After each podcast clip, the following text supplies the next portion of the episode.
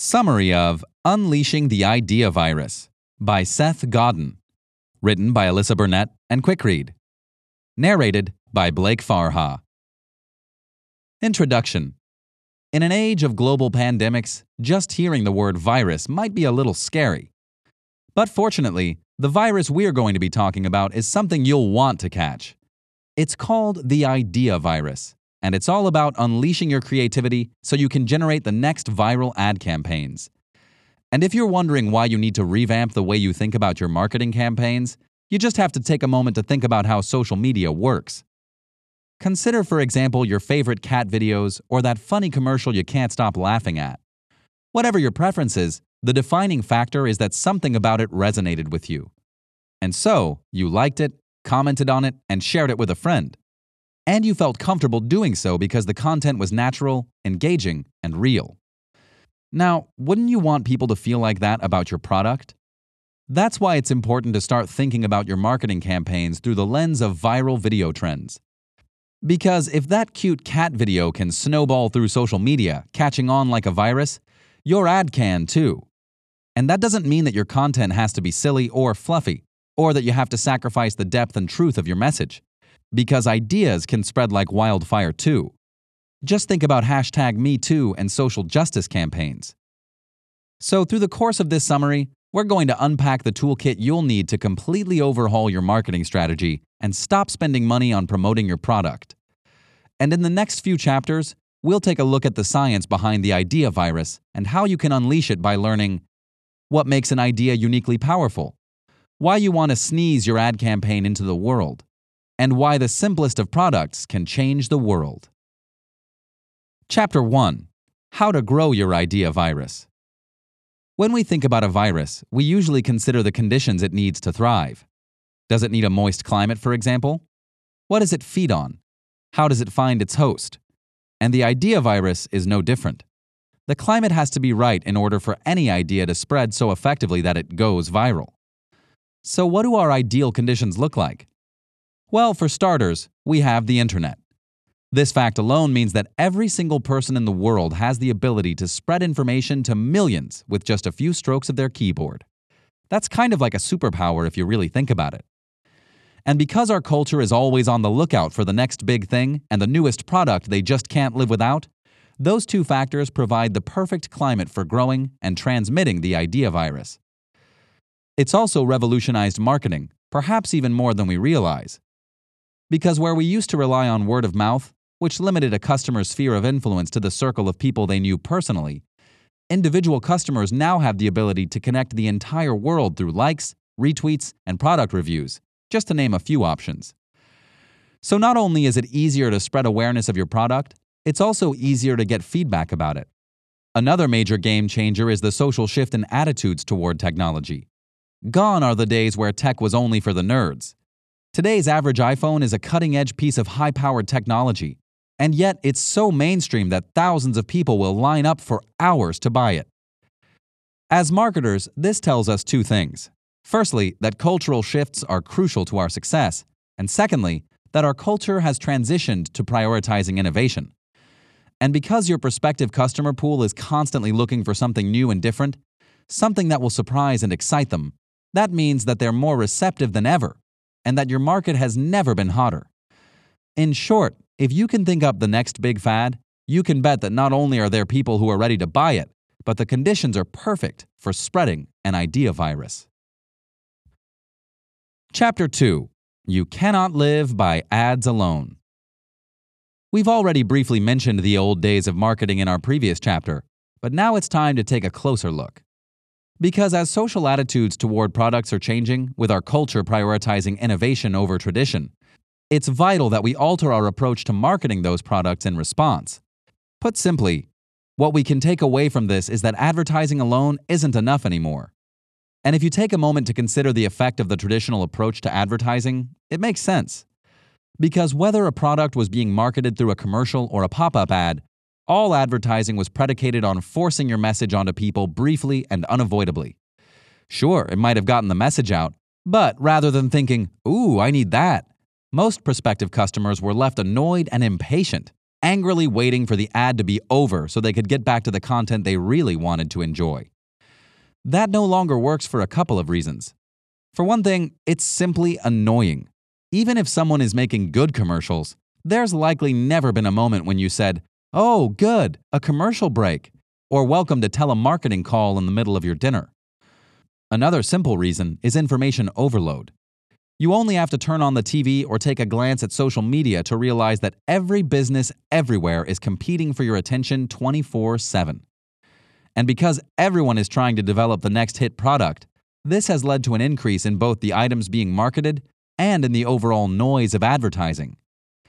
But consumers aren't stupid. Just as the culture is evolving to prioritize modernity and innovation, it's also becoming more socially conscious as people seek to raise awareness about best practices for living and ethical causes to support. And as a result, more and more people are recognizing that constant information overload is bad for their mental health. So they're making efforts to unplug and disconnect from the social noise. So, what can you, as a marketer, do when the noise just gets louder and louder and people start unplugging to escape? That's where the idea virus comes in. Rather than attempting to scream louder than everybody else or force consumers to listen to you, an idea virus helps you tap into the changing market by creating content that people want to engage with. And through the course of these remaining chapters, we'll take a look at a step by step plan for doing so. Chapter 3 You might not realize it, but you're ultimately trying to sell an idea. When it comes to marketing, you might think you're selling a product. Say, for example, a knife sharpener. But the truth is, you're actually selling an idea that using this knife sharpener will make your customer's life faster, better, and more efficient. And if you really think about it, you'll find this premise holds true for pretty much everything that can be sold, whether it's clothing, a household appliance, or the latest top 50 hit. That's because your ultimate goal is to connect with your consumers on both a personal and intellectual level inviting them to embrace the feelings embodied in your song or the idea that wearing this outfit or using that product will bring them a certain quality of experience. And when you look at it that way, you realize that your idea is actually your most valuable commodity. And it's definitely what you should capitalize on when it comes to marketing. So, what does that look like in practice? Well, unfortunately, no one can tell you how to have a great idea. It would be awesome if I could say, I get all my ideas from that cute little shop on the corner. Just pop by and pick one up. But it doesn't work that way. So while this book can't develop your idea for you, it can tell you what to do once you have one. And the first step of spreading your idea virus is to think of your marketing strategy like you're creating a manifesto. Consider, for example, the manifesto of the makeup and skincare brand Too Faced. When they promote their product through makeup tutorials, they're not simply saying, We sell pretty makeup, or even, Buy our makeup. Instead, when you watch their products being used to achieve real results in real time, a prospective customer walks away with the idea if I use that concealer, it would solve all the problems I'm having with my skin or my current product. I need that. And because their product is being promoted to their target market, people who like makeup or are interested in improving their skincare routine, through an effective method, appealing makeup tutorials that you can watch on the go via Instagram, Too Faced has effectively spread an idea virus. The fact that their brand is more expensive also works in their favor, because since Too Faced is considered to be a higher quality brand of makeup, customers get the idea that they're paying for superiority and are happy to hand over their hard earned cash as a result. And with an audience of over 13.4 million followers on Instagram, it's readily apparent that their idea virus has become highly contagious. You can also see that, ultimately, They've done very little work in terms of paid marketing because their overall strategy is so effective that the idea virus has spread on its own. Because from their example, you can see that if you invest your time and energy into making one tutorial that just one person loves and then shares to another, and then another, and then another, before long, you have a best selling brand, a few million likes on Instagram, and a global fan base that's eagerly signing up to try out your newest product. Chapter 4 Lock Down Your Target Audience. One of the most fantastic benefits of the internet is that it gives you the ability to narrow down your target audience with great precision. User data from social media enables you to identify consumers' interests and discover that perfect niche of the population who's most likely to engage with your content and, by extension, to help your idea virus spread. But even with this wealth of resources at your disposal, pinning down that target audience is still a little trickier than you might initially imagine. In fact, there's an entire science behind market cultivation. So let's examine what that looks like in practical application. As we discussed in the last chapter, starting with a good idea is of critical importance, and that's especially true when it comes to finding your ideal target audience. Because, and this might sting a little, if your idea isn't really worth anything, it's not going to resonate with your audience no matter how great the market is. However, with that said, it's also important to remember that a great idea is subjective. To many, Crocs are the ugliest footwear ever imagined, and to many others, they're an awesome fashion choice. So keep in mind that opinions vary, and they can even change within your target market as they change their minds about what's in and what's not. For this reason, keeping your finger on the pulse of the current fads and learning how to stay one step ahead so you can evolve with the fashions is crucial for your development as a company. As you seek to cultivate your awareness, it might help to think of your target audience as bees. Bees, of course, carry out their lives in hives, developing what's known as a hive mind, in which all members think collectively, operating on a set of key thoughts that promote the good of the group. At first, that might sound like a bad thing. But actually, as a marketer, you really want a hive. Because in order to market your product successfully, you need a hive who shares the same interests and communication preferences. Those core commonalities are what will take your hive from being a simple group of random people to a specific niche market, one that you can tailor your product to fit. This transformation can occur in pretty much any category where you find a group of people who aren't yet part of a hive and who have a need or interest that the current products on the market aren't meeting. For example, let's say you're a content developer who wants to develop a publication that appeals to a group of people who really need something that's just for them. Whether that's because their interests aren't being represented by the mainstream media or because they feel their voices aren't being heard, you recognize that there are groups of people out there who need that representation.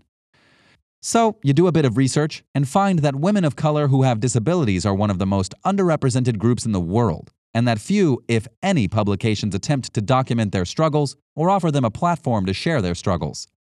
And that's where you see your opportunity to launch a magazine that specifically targets the needs and interests of this community. And even though there are many women in this demographic all around the world, they might not yet be a hive because limited representation could prevent them from finding each other to connect and share similar interests. So, when you put this magazine together and offer your demographic a chance to connect, they can become a hive because they share the same needs, interests, and desire to communicate with each other. This in turn will generate opportunities for your product to promote itself because members of your newly formed hive will gladly spread the word to others.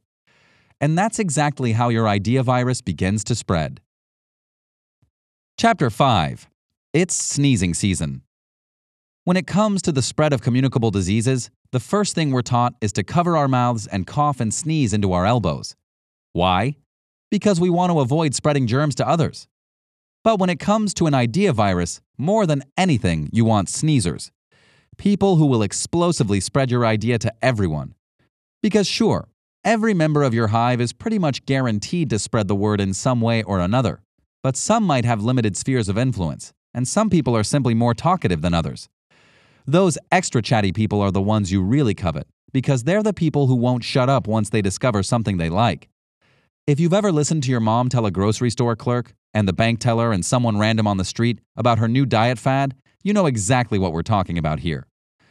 So you definitely want those everyday sneezers who will spread you all over their communities. But you also want sneezers who have a little more oomph. People who fall into this category include small businesses, local newspapers, and independent bookstores. Because even though they don't have as much influence as, say, the Kardashians, they definitely have more impact than your average Joe. So, if we return to the hypothetical example we used in the earlier chapter, a marketer who's trying to promote a new magazine for women of color with disabilities might turn to each and every one of these sources for help. These outlets can sneeze your idea out to hundreds, maybe even thousands, simply by promoting it to their own hives. This may not be able to get your product trending on Twitter overnight, but they can definitely expand your awareness and connect with members of your target market who might not yet have been on your radar. However, with that said, it's important to be strategic in your recruitment of these sneezers and to keep in mind that above all, you're looking for reliability. After all, if someone is willing to endorse any and every product they encounter, they'll quickly lose their credibility as a reliable source, and people will no longer listen to them. Of course, this in turn reduces their impact and influence, so remember to be judicious when it comes to choosing your sneezers. This is especially true with social media influencers and others who can quickly and easily be bought. So always take the credibility and reputation of your sneezers into account from the beginning. Final summary The internet has changed marketing forever, both when it comes to the attitudes of consumers and the strategies we need to employ. And even though advertising was once considered the only way to go, the success of that strategy has become a thing of the past lost in customers' annoyance with these flagrant interruptions to their lives and the overwhelming amount of information overload that's present anytime we turn on our phones or TVs. That's why it's vital to recalibrate your approach to marketing, not by simply changing a few things or reconsidering one ad campaign, but by upending the way you think about marketing altogether. And you can start by finding the best way to unleash your idea virus. As you seek to spread your product like a virus, remember that a great idea is the best starting place. Once you have that idea, the marketing will come easily as you cultivate your hive, adapt your product accordingly, and seek out the best people to sneeze your idea all over their spheres of influence. This has been a summary of Unleashing the Idea Virus by Seth Godin, written by Alyssa Burnett and Quick Read, narrated by Blake Farha. The End. This audiobook summary was brought to you by Quick Read. We hope you enjoyed this audiobook summary. If you want more audiobook summaries like this, download our app in the App Store or Google Play and get access to thousands of other free book and audiobook summaries. Listen to them while working out or commuting to work and get the key insights of books in minutes instead of hours. Go to quickread.com/app and download our app for free today.